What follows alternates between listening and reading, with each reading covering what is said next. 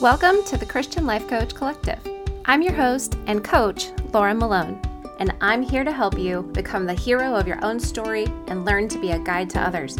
Whether you're a life coach in any niche or you want to become one, or you're just listening in so you can self coach to lead your own life well, this podcast is here to serve you. I'm super excited to walk with you into your calling and help you create a wonderful legacy for your life.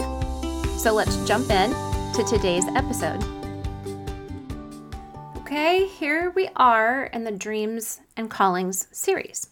And this is one of my favorite topics to coach people on. And I would do this every day of my life if I could.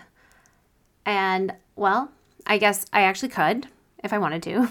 I just keep adding, I keep choosing to add other things that I also love doing on top of it. So I guess that's the glory of being a solopreneur and walking with Holy Spirit. So over the years, I've had people ask for my counsel on what to do in a multitude of different kinds of situations when they weren't sure about what God wanted them to do.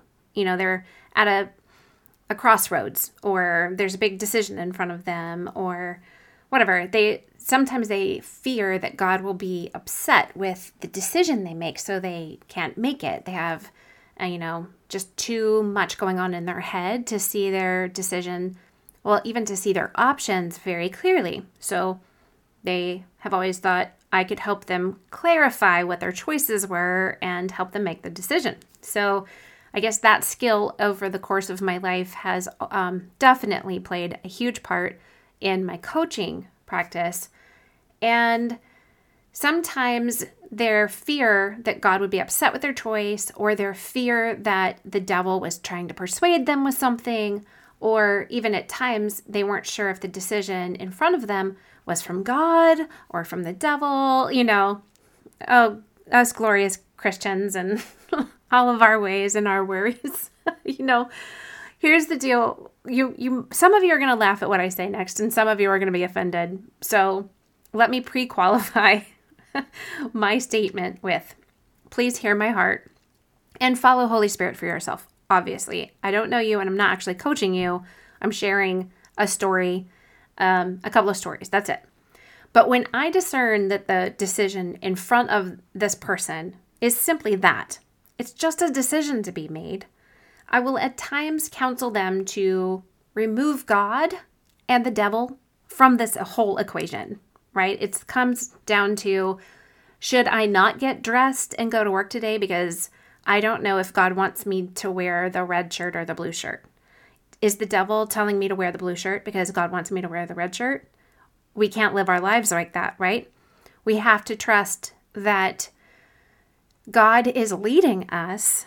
If we're believers and, and God is with us, Emmanuel, like the Spirit in us is leading us. And we are not tied down to hearing out, you know, absolute direction about every single decision in front of us. Sometimes God's like, boy, we could really move forward if you would just pick one. I don't care which one you pick. I'm a dad.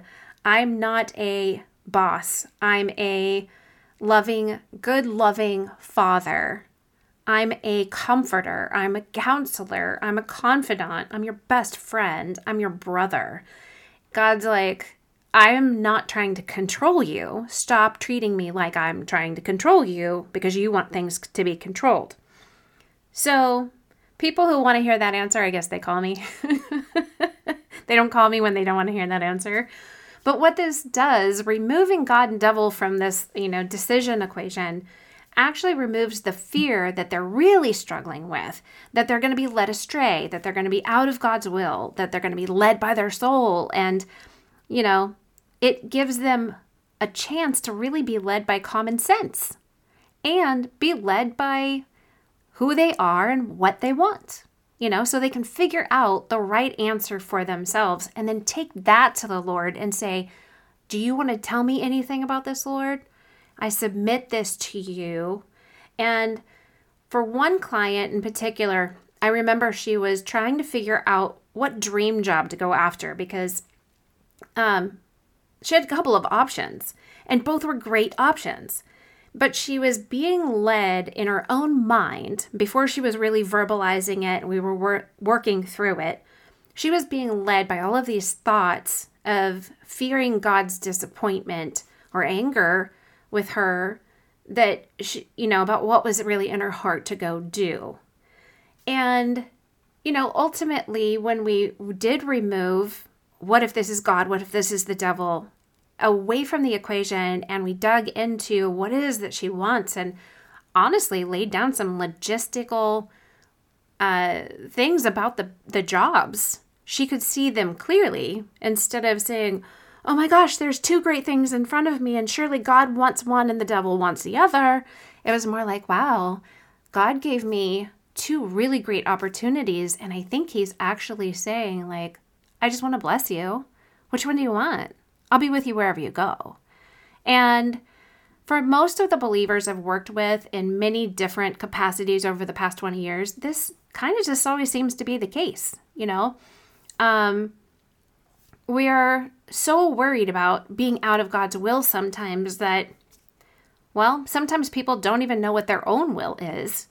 And when we get that mixed up, we can get some funny lines, John, right? Because God did give us free will because He's not in the micromanagement of our daily lives. Yes, He's able to do whatever He wants to do, but He we are not robots. He wants us to freely choose Him. That's why we have free will, is so that we can be we can receive the invitation into a relationship with him, but we choose him. He wanted sons and daughters to walk with, he wanted friends in the garden to walk with. He didn't want people who would bend at every entrance and bow to him and say, okay, you know, well, obviously, actually, he does want us to say, Your will be done. but I hope you hear my heart and when I'm trying to say that we can't hold up what the dreams in our hearts are because we're afraid. And really, what that's doing is it's feeding our own soul, it's feeding our own pride, it's feeding our own fear to try to project that onto God as being a controlling, angry God that wants, you know, says there's only one right way. And God is just so much bigger than that. His grace is able to cover us. And I hope that you recognize how His grace has been covering you all of this time.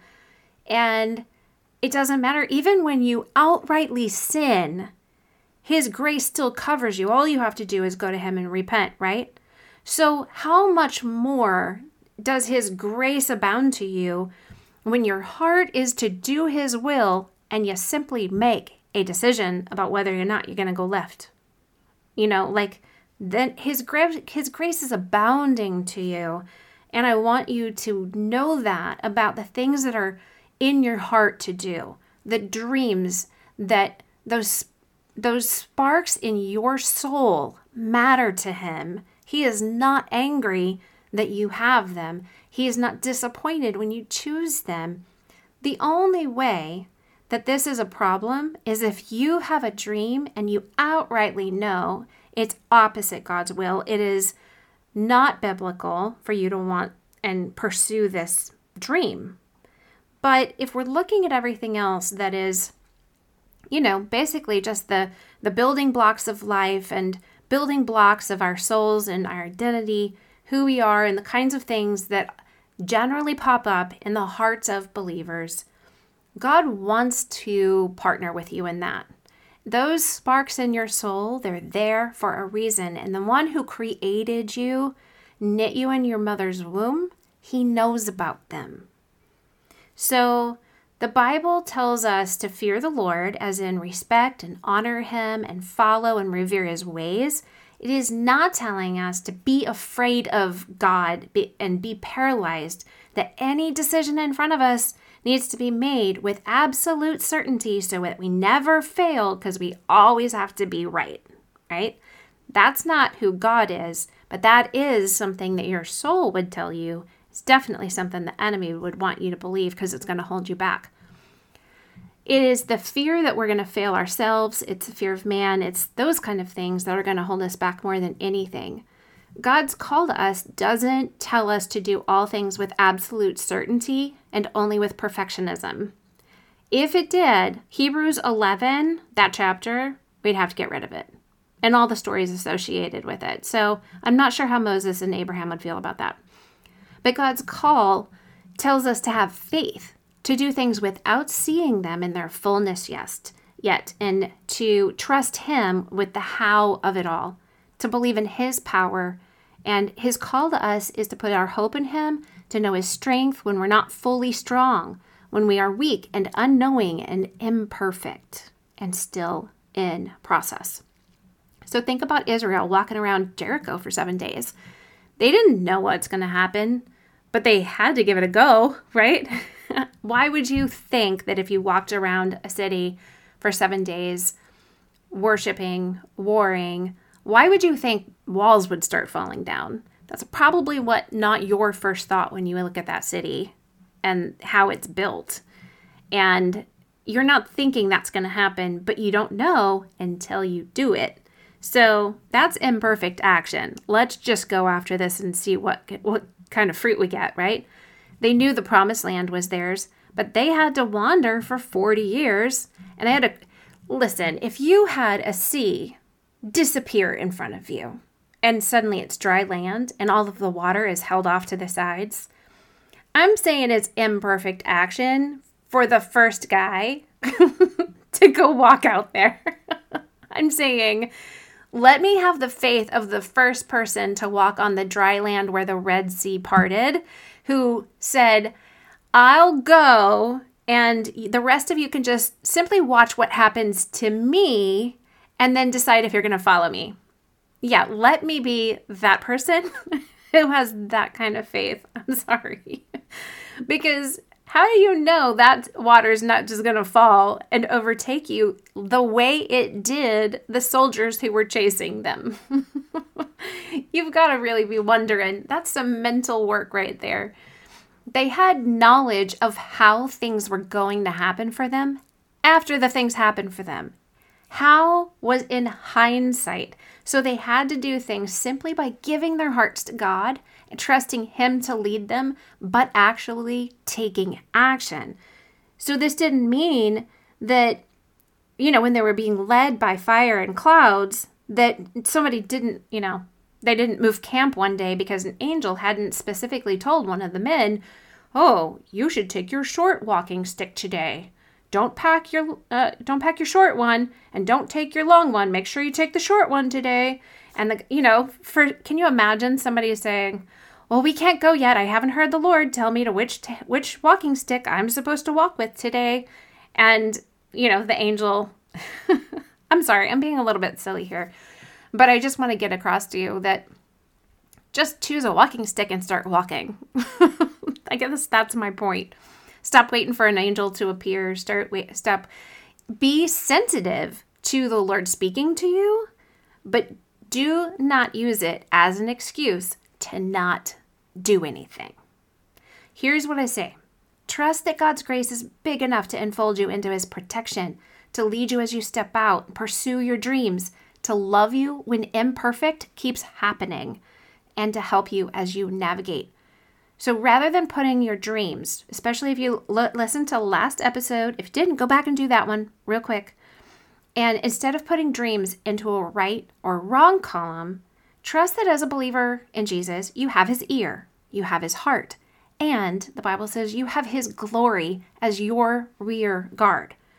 And if your heart is truly to serve God, you will not have to worry about failing him, angering him, disappointing him because Nothing can separate you from the love of God. He's still going to be with you. He's still going to look at you with love in his eyes. You are his beautiful daughter, walking in faith, coming out of the wilderness, leading on her beloved. That's what Song of Songs says. And I always tell p- these people looking for counseling about which way should I go. I say pick one. Decide to go that way for a week. And you will either know peace as you walk or you will have no peace. This is an amazing tool for decision making, and I use it for myself a lot. So, here are your tangible to dos in how do you chase your dreams. I want you to choose one of those dreams that create sparks in your soul from the last episode and I want you to write it down. Just pick one. Again, I'm speaking to those of you who want to make this difficult. How do I know which one? Stop it. Eventually, you can do this with all of them, so don't fret over which one's the right one. Close your eyes and point a finger if you need to. But first, I want you to imagine what does life look like one year from now if you moved towards this dream? What does life look like? What do your days look like? How do you feel? What do you have that you don't have today? What do you know that you don't know today? And who will you say that you are? That is step number two. Step number one, choose a dream. Step number two, imagine this dream manifested in your life actually having come to pass to some degree if you move towards it a year from now. Step number three, now that you have a future vision for your dream in front of you, what is the very first thing you could do to move towards it? Just what's the first imperfect action step? Um, maybe you need to do a little research. Maybe you need to take a class, take a course. Maybe you need to pray. Maybe you need to stop, journal, pray about this. Uh, do you need to ask other people in your life? Like any questions that you need to ask, any things that you need to do. And that's the thing is maybe you actually need to get up and go do something. And do you need to make room for it on your calendar, make it a priority? And maybe you need to do the pearl practice with it and walk yourself through what you were thinking and believing about this dream. That is episode number six. Check that out. So, you have to have some imperfect action steps. And remember, imperfect action is simply taking action without everything needing to be perfectly aligned. You don't need to know everything ahead of time. You don't need to have absolute certainty. Imperfect action is faith in action, okay? And then you decide after you find discover your first step you can take. First imperfect action step. The next right thing. You choose a second one. And then you choose a third. So you're going to pick three steps and order them. Maybe you maybe the first thing you should do is the third thing that comes to you. Reorder them. And the, the last thing I want you to do is ask yourself this question. If you don't do anything to move towards this dream, what's life look like a year from now? So, it's the opposite. If you don't do anything, if you don't take these three steps, if you don't move into what right now is unseen, and you don't test the waters to see if this dream is worth the pursuit, the energy, and commitment. What do you not do a year from now? What do you not have a year from now? What do you not feel a year from now? Who are you a year from now? If you don't take any type of imperfect action towards it, and I want you to spend some time here considering if that's all right with you. Are you okay with a year from now not having those changes that you had vision for in step number two. And ask the spirit within you if apathy and comfort are worth the cost of no change, no growth, no trying, no transformation. Okay? So to recap, step one is choose a dream that you want to give focus to. Step two is ask yourself what's life look like a year from now to have pursued the dream and succeeded? Something has actually occurred from your steps, you know, to some degree. Step three is write out three tangible action steps you can take ASAP. Step four is ask yourself what life looks like if you don't take action and if that future is okay with you.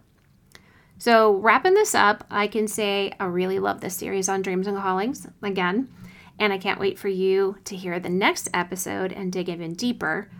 And until next time, I want you to remember that your heart and all that is in it is precious and dear to your dad. In fact, I challenge you to say that to yourself five times today. My heart and all that's in it is precious and dear to my dad. maybe that is a new concept to you because it wasn't precious and it wasn't dear to your dad, your mom, your siblings, your friends, your spouse, the people around you who you thought and believed would, should, or could feel and express to you that your heart and everything that's in it was precious and dear, and they didn't do that. And you feel they should have. They were in a position to have given you that, and they didn't. God is not like man. He cannot lie. And how could what is in your heart and all that's in it not be precious to the one who designed you? Those people, they did not create you. Your parents physically gave birth to you and brought you into this world, but God knew about you before they did. So, how could what is in you not be dear to Him? And I even wonder if maybe some of you are going to feel like the words precious and dear are not um, tangible to you because they're not really in today's culture about how we talk to each other or how we think of things. So take a minute and consider what it really means to be precious to someone. And consider when was the last time, if ever, you felt that you were precious to somebody. Precious like a diamond. And when was the last time you ever felt that you were dear to someone? And I hope that you can experience what it feels like to feel precious and dear to someone. But it doesn't matter if you can't because you can experience that with the one who designed you, the one who brought you to this day and time for such a time as this, and the one who's got all the plans for a future and a hope for you, and what is in your heart and all that's in your heart to do is part of his purposes and his future for good things, a hopeful future. Those things are in your future because they're in your dad's heart. So, until next time, all things are possible and you are dearly loved and chosen. Hey, thanks for listening. And I would love it if you could leave me a review wherever you listen to this podcast and tell me what you're loving about it. It helps other people who are looking for transformation and change and growth in their lives find me. And if you want to learn about becoming a coach with any of your superpowers, head over to sterlingandstonementoring.com and check out the Greenhouse course. See you there.